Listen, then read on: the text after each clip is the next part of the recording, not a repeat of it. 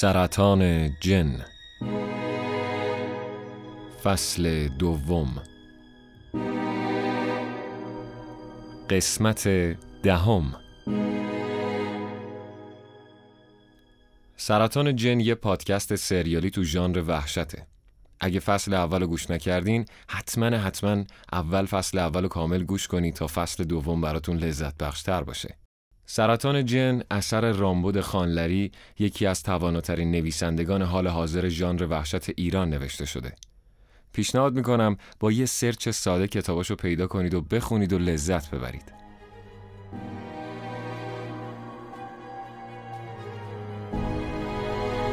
تا حالا شده بخوای جای آدمای فیلمای ترسناک باشی و از نزدیک لمس کنی حس و حال اون لحظه رو؟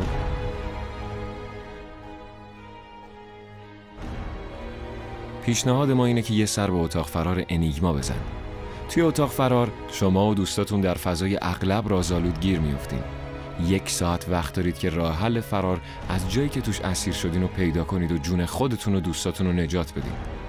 البته که با اتفاقای ترسناکی که براتون میفته اونقدر هم راحت نیست. لینک سایت و اینستاگرامشون توی توضیحات هست.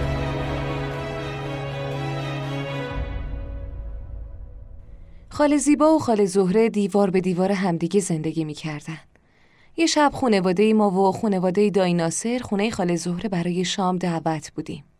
مسعود پسر خاله زیبا مونده بود خونه خودشون و قرار بود موقع شام بهش زنگ بزنیم تا بیاد. فکر کنم اون وقتا مسعود برای کنکور درس می‌خوند. من و مامان و خاله ها داشتیم تدارک شام و می‌دیدیم که مسعود زنگ زد. مسعود به مامانش گفت که دایناسر و زندایی اومدن اینجا و میگن شامو همینجا می‌خورن. خاله زیبا همونطور که گوشی تلفن دستش بود به دایناسه رو زنش نگاه کرد و به مسعود گفت که شوخیش خیلی بینمکه. مسعود اونور خط گفته بود که به خدا دایی اینجا و هرچی از دایی و زندایی خواهش کرده بود که بیان پای تلفن اونا قبول نکرده بودن. اما خاله زهره صدای دایی و زندایی رو از اون طرف خط شنیده بود که به مسعود می‌گفتن ولشون کن بیا دور همدیگه یه چیزی می‌خوریم. خاله به ذهنش رسیده بود که گوشی رو بده به دایی. دایی اومد پای تلفن و گفت مسعود پس چرا نمیای؟ مسعود وقت و هدر نداد. شروع کرد به جیغ کشیدن. دویده بود توی بالکن و یه نفس فریاد می‌کشید. همه دویدیم به سمت خونه خاله زیبا. معلوم بود که چند نفر قبل از ما اونجا بودن. مسعود هنوز آروم نشده بود. مسعود میونه داد و فریاداش می‌گفت دایی پرتقال با پوست خورد. من به پیش دستیایی که مسعود جلوی مهمونا گذاشته بود نگاه کردم. راست می‌گفت. توی یکی از پیش دستی ها یه سوم پرتقالی مونده بود که یکی قبلا دو سومش با پوست خورده بود. هنوزم جای دندوناش روی پرتقال بود. هیچ وقت نفهمیدم که ماجرای اون شب خونه خاله زیبا اینا چی بود. اونجور که مسعود ماجرا رو تعریف می‌کرد انگار جدی جدی برای یه زمانی دو تا از دایی ناصر و زندایی وجود داشتن و یکی از دایی ناصرها پرتقال با پوست میخورده. از دیشب که به نظرم اومد سمیه عین پارساس ولی پارسا نیست یاد ماجرای دایی ناصر افتادم. فکر می‌کنم سمیه خیال نیست. یه چیزی بیشتر از خیاله. حالا حضورش رو توی خونه حس می‌کنم. مامان به هم میگه ایلی مامان اسهال شدی؟ نه نشدم. اما جوابشو نمیدم. نمی‌دونم دفعه چندمه که اومدم و نشستم توی توالت و در رو به روی خودم بستم. تا سمیه از پشت در با هم حرف بزنه می‌پرسم چرا به جلیل میگی بابا؟ چرا به پارسا میگی داداش؟ میگه تو به مامانت میگی مامان؟ میگم خب چون مامانمه. میگه خب چون جلیل بابامه. پارسا هم داداشمه. میگم یعنی منم مامانتم؟ جیغ می‌کشه و میگه نه تو مامانم نیستی. صداش توی سرم میپیچه. سرم گیج میره. انگار توی دلم سوراخ میشه. انگار برای چند ثانیه قلبم وای میسته. حس می‌کنم دنیا داره تموم میشه. نمی‌دونم چرا باید از فهمیدن این که من مادر بچه ای نیستم که می‌دونم مال من نیست. انقدر دلخور بشم. شاید به خاطر اینکه اون بچه ادعا می‌کنه که بچه من برادرش و شوهر من باباش. مامان از پشت در توالت داد می‌زنه. الهه صدای کیه؟ دل به دریا می‌زنم و در رو باز می‌کنم. کسی نیست. میگم هیچکی مامان. هیچکی. یه دست نوچ روی آینه رو لک کرده و با لک دستش نوشته تو مامانم نیستی. به صورتم آب می‌زنم. سعی می‌کنم رد دست و از روی آینه بشورم اما هرچی میسابم فایده ای نداره. انگار که قرار نیست این رد از روی آینه پاک بشه. یهو می‌زنه به سرم. در رو باز می‌کنم که مامانو صدا بزنم. مامان که پشت در ایستاده از باز کردن یهویی در یکه می‌خوره و میگه ترسیدم مادر. بهش میگم این نوشته روی آینه رو می‌بینی مامان؟ میگه چرا نیستم هستم مادر؟ اگه من مامانت نیستم پس کی مامانته؟ پس می‌بینه. در رو میبندم. چند مشت آب یخ میپاشم به صورتم.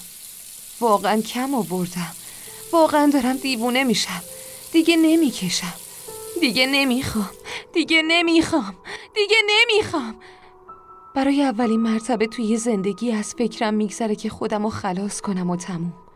هیچ وقت فکرشو نمی کردم که یه روزی اینقدر جدی فکر خودکشی به سرم بزنه.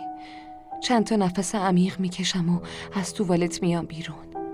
مامان هنوز پشت دره. الهه تو چت شده؟ مامان نمی‌بینی حال و روزمو تو که دیگه باید بدونی چه مرگمه. تو که داری با من زندگی می‌کنی. تازه ازم می‌پرسی چم شده؟ چم شده؟ آره؟ حوس ماشین آخرین مدل کردم. چم شده؟ فهمیدم سرطان دارم. می‌خوای بدونی چم شده؟ واقعا تو نمی‌دونی چم شده؟ وقتی که دارم میرم به سمت اتاق بابا از مامان می‌پرسه ماجرای سرطان چیه خانوم؟ دوست دارم دو دستی بکوبم تو فرق سرم. یا خودشونو زدن به نفهمیدن یا که واقعا منو نمی‌فهمن. در اتاق و با زهر پشت سرم میبندم و داد می‌زنم. سمیه سمیه بیا کارت دارم! خبری نیست. دراز می‌کشم روی تخت. سمیه لیوان آب روی پاتختی برمیگرده. گوشی خیس میشه.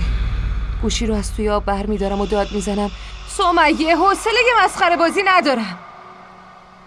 یه سنگ یا نمی‌دونم چی با ضرب می‌خوره به شیشه پنجره و شیشه ترک برمیداره. با تو انگار یه نفر نشسته باشه روی شکمم و سرمو با همه یه زورش فشار بده توی تخت. حس می‌کنم چسبیدم به تخت و نمی‌تونم ازش جدا بشم. دارم خفه میشم. دست و پا نمی‌زنم. به خودم میگم مگه همین چند دقیقه پیش نمی‌خواستی خودتو خلاص کنی؟ حالا یکی داره زحمت این کارو می‌کشه دیگه. درست همون موقع که حس می‌کنم کارم تمومه وزنشو از روی بدنم بر میداره و یه کشیده محکم می‌زنه توی صورتم.